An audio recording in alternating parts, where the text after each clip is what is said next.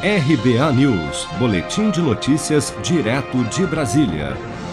O aumento do preço dos combustíveis, em vigor a partir desta terça-feira nas refinarias, pegou de surpresa os caminhoneiros, já que há menos de uma semana, membros do Conselho Nacional do Transporte Rodoviário de Cargas, CNTRC, haviam se reunido com o presidente da Petrobras, general Joaquim Silva e Luna, pedindo para que o preço do diesel não subisse. Segundo o CNTRC, uma paralisação dos caminhoneiros marcada para o próximo dia 25 de julho ganhou força após a alta do diesel aprovada nesta segunda-feira e a entidade espera que até lá o governo ao menos sinalize um plano de ações efetivas em favor da categoria.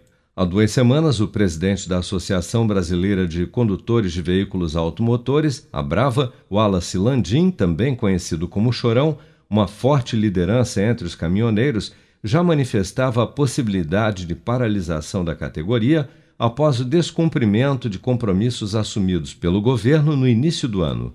É, nós estamos no limite, nós estamos na UTI, nós que estamos na frente, nós estamos procurando esse remédio para salvar a categoria. Claro que nós precisamos ter responsabilidade, nós estamos numa situação de uma pandemia, né? A gente está buscando esse remédio para salvar a categoria, mas assim, é, com muita responsabilidade, nós estamos conversando, nós estamos se mobilizando nesse exato momento, realmente, só através da união que a gente vai conseguir é, conversar com o governo e realmente que ele cumpra que as promessas que, ele passa, que, eles, que eles colocaram para nós.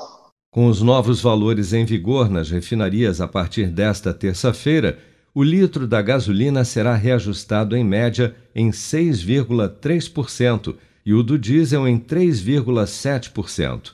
Enquanto isso, o preço médio do gás de cozinha para as distribuidoras sofrerá reajuste de 5,9%, ou seja, um botijão de 13 quilos passará a custar R$ 46,68 para as revendas, acumulando uma alta de 38% no ano.